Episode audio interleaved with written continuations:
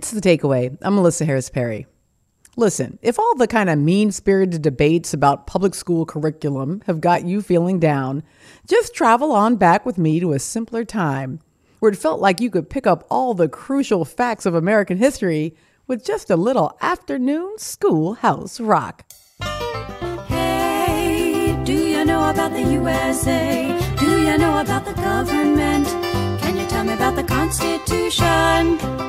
Oh, yeah, back in those times when we thought we knew what we knew, and there was no doubt about it. The USA was just starting out a whole brand new country. And so our people spelled it out the things that we should be. Except, Except what? well, it turns out that, well, Oh, come on, don't ruin Schoolhouse Rock for us, okay? no, no, no, I promise, Schoolhouse is still rocking. But it turns out that this version of our constitutional roots is maybe incomplete. My name is Robert J. Miller. I'm a professor at the Sandra Day O'Connor College of Law at Arizona State University. I serve as a tribal judge, and I'm a citizen of the Eastern Shawnee Tribe of Oklahoma. Professor Miller stopped by the takeaway to give us a more complete understanding of the American origins of some of our deepest held political values. And it turns out that many of these ideas are indigenous to the first peoples of North America, not just imported by European settlers. The French Enlightenment that we give so much credit to Thomas Jefferson being a student of the Enlightenment and that it perhaps affected our founding fathers. These ideas of liberty and democracy went from North America, indigenous communities, to the French through French diplomats, through the Jesuits that interacted with natives that are now in both the United States and Canada and took these novel ideas to Europe. One has to ask where did ideas of independence and liberty arise in the monarchies of Europe? So I think there's a very strong argument that these ideas by French philosophers were learned from Jesuit writings and French officials in North America from indigenous intellectuals. Okay, I'm intrigued because you just kind of reversed the flow of the Atlantic Ocean and instead gave us this notion that rather than thinking of the North American continent as this wilderness without ideas, right, that in fact the intellectual roots might be happening here. Who are some of the tribes where you see these ideas of freedom, of liberty, of egalitarianism emerging in order to make these kinds of contributions both to our founding and transatlantically. Many tribal confederacies existed in the Northeast and the East of the United States that our founding fathers did encounter. Benjamin Franklin, in particular, was very familiar with the Iroquois Confederacy with upstate New York. This was a union of six different tribes that joined together in a form of federalism. So I argue in articles I've written on this topic that the idea of a federalist society with an overarching national government, but underlying what we have in the United States are states. But what tribes had was town governance. And they only joined together in their national confederacy for national issues. And let me tell you one of the strongest pieces of evidence for Indian influence on our founding fathers. In 1744, the Iroquois leader named Canasatego told Benjamin Franklin and other representatives of the Commonwealth of Pennsylvania that the American colonies needed to form a union like the Iroquois had. He said, We are a powerful confederacy because we have jo- joined together, and you should do the same. Benjamin Franklin, within seven years, wrote a private letter that became very public. He says, if a if ignorant savages can turn such a scheme for union into a valuable thing, can't 10 or 12 of our colonies do the same? And in few years, Franklin put forward his Albany plan in 1754 to unite the 13 colonies into some sort of national government. And most historians agree that Franklin got his idea and was repeating what the Iroquois chief Canasatego had told him a decade before. The the Franklin quote that you give us there, that he begins on the one hand, ignorant savages, and yet the very adoption of these forms of government suggests that although that may have been the discourse, um, clearly Benjamin Franklin and others of the in this kind of founding tradition actually understood the deep intellectual and political value of the communities with whom they'd come in contact. Absolutely. Many of these colonial leaders that became our founding fathers were involved in treaty making with tribes, diplomatic relations with tribes. Thomas Jefferson studied tribes throughout his career. James Wilson, who is uh, probably not known to the public, but was from Pennsylvania and a very influential, he says, We cannot copy the English. So we were not relying on European models because, face it, they were monarchies that were not democracies. So, where did our founding fathers learn about democracy? I say it's from American Indians. You've given me the Iroquois. Are there other sort of um, tributaries, intellectual tributaries that you've traced here? The Cherokee from the American Southeast. The Jamestown settlers visited Powhatan. The mm-hmm. Powhatan Confederacy was the, was the organization of tribes in a very system I've been describing. Town governance on town levels but a national confederacy, and Powhatan was the chief. And in 1607, one year after the Jamestown colonists arrived, they go and try to treaty with Chief Powhatan. They recognize how important and powerful he is. And if Jamestown is to succeed, they need a good relationship with Powhatan. So from Georgia to Maine, and of course up into what's to Canada today, the colonists had to deal with tribal nations. They did deal with tribal nations every day, and they learned from tribal peoples and their political systems. Where does we the people come from? Well, that's interesting. Uh, most native cultures, I suppose you would call it a democracy, but it wasn't a 51% rule. Most native cultures I've ever read about dealt in a consensus fashion. And working as a lawyer and working on some federal regulations, I saw tribal and Department of Housing officials draft federal regulations on a consensus method where everyone in the room had to agree. We're taking a short break right here, but don't go anywhere. We'll be back with more about the indigenous roots of the American Constitution. It's the takeaway. How about Captain Crunch's Crunch Berries with breakfast? Whoa, Dad, we're on Crunch Island. It's Jean LaFoot. and he stole our crunch. Quick, the zip line. He's getting away. Throw our last crunch berry. No! No one steals my crunch berries. I think you mean my crunch berries. Choose your own crunch venture with Cap'n Crunch. For so many black people, The Wiz feels like home.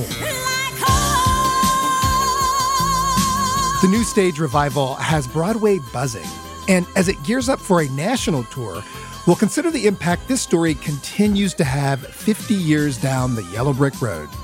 I'm Kai Wright. Join me on the next Notes from America as we pay tribute to The Wiz. Listen wherever you get your podcasts.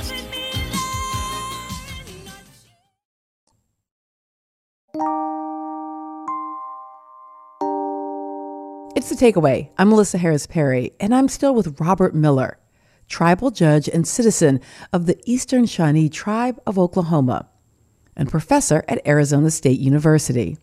Are indigenous peoples actually named or mentioned in the Constitution? Oh, I'm glad you asked that question because the people who debate and the few scholars that have said tribes had no influence on our founders, they overlook what you just asked me the most obvious question. Are Indian tribes mentioned in the Constitution? Are Indian people in the Constitution? And the answer is yes.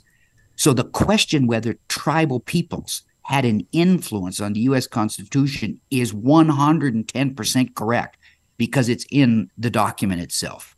Article 1, Section 8, Clause 3 is the Interstate Commerce Clause. But the Supreme Court also calls that the Indian Commerce Clause because tribes are mentioned in Article 1, Section 8, Clause 3 of our Constitution.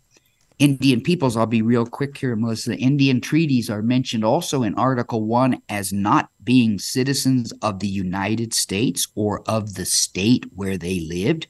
Mm-hmm. And in the 14th Amendment in 1868, part of the Civil War amendments to the Constitution, Indians are once again defined as not being a federal citizen and not being a citizen of their state we now recognize birthplace uh, citizenship in the United States. If you're born inside the borders of the U.S., we don't care who your parents are, you're a citizen.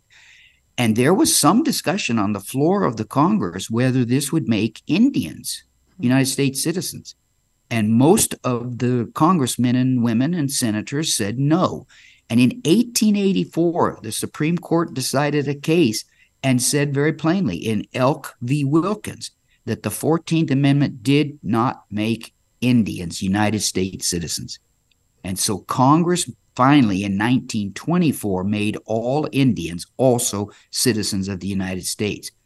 This point you just made about um, both an implied and an explicit recognition of indigenous sovereignty through an understanding of indigenous citizenship as resting with the tribe rather than with either the federal government or the state does our contemporary form of the US Constitution adequately protect that sovereignty?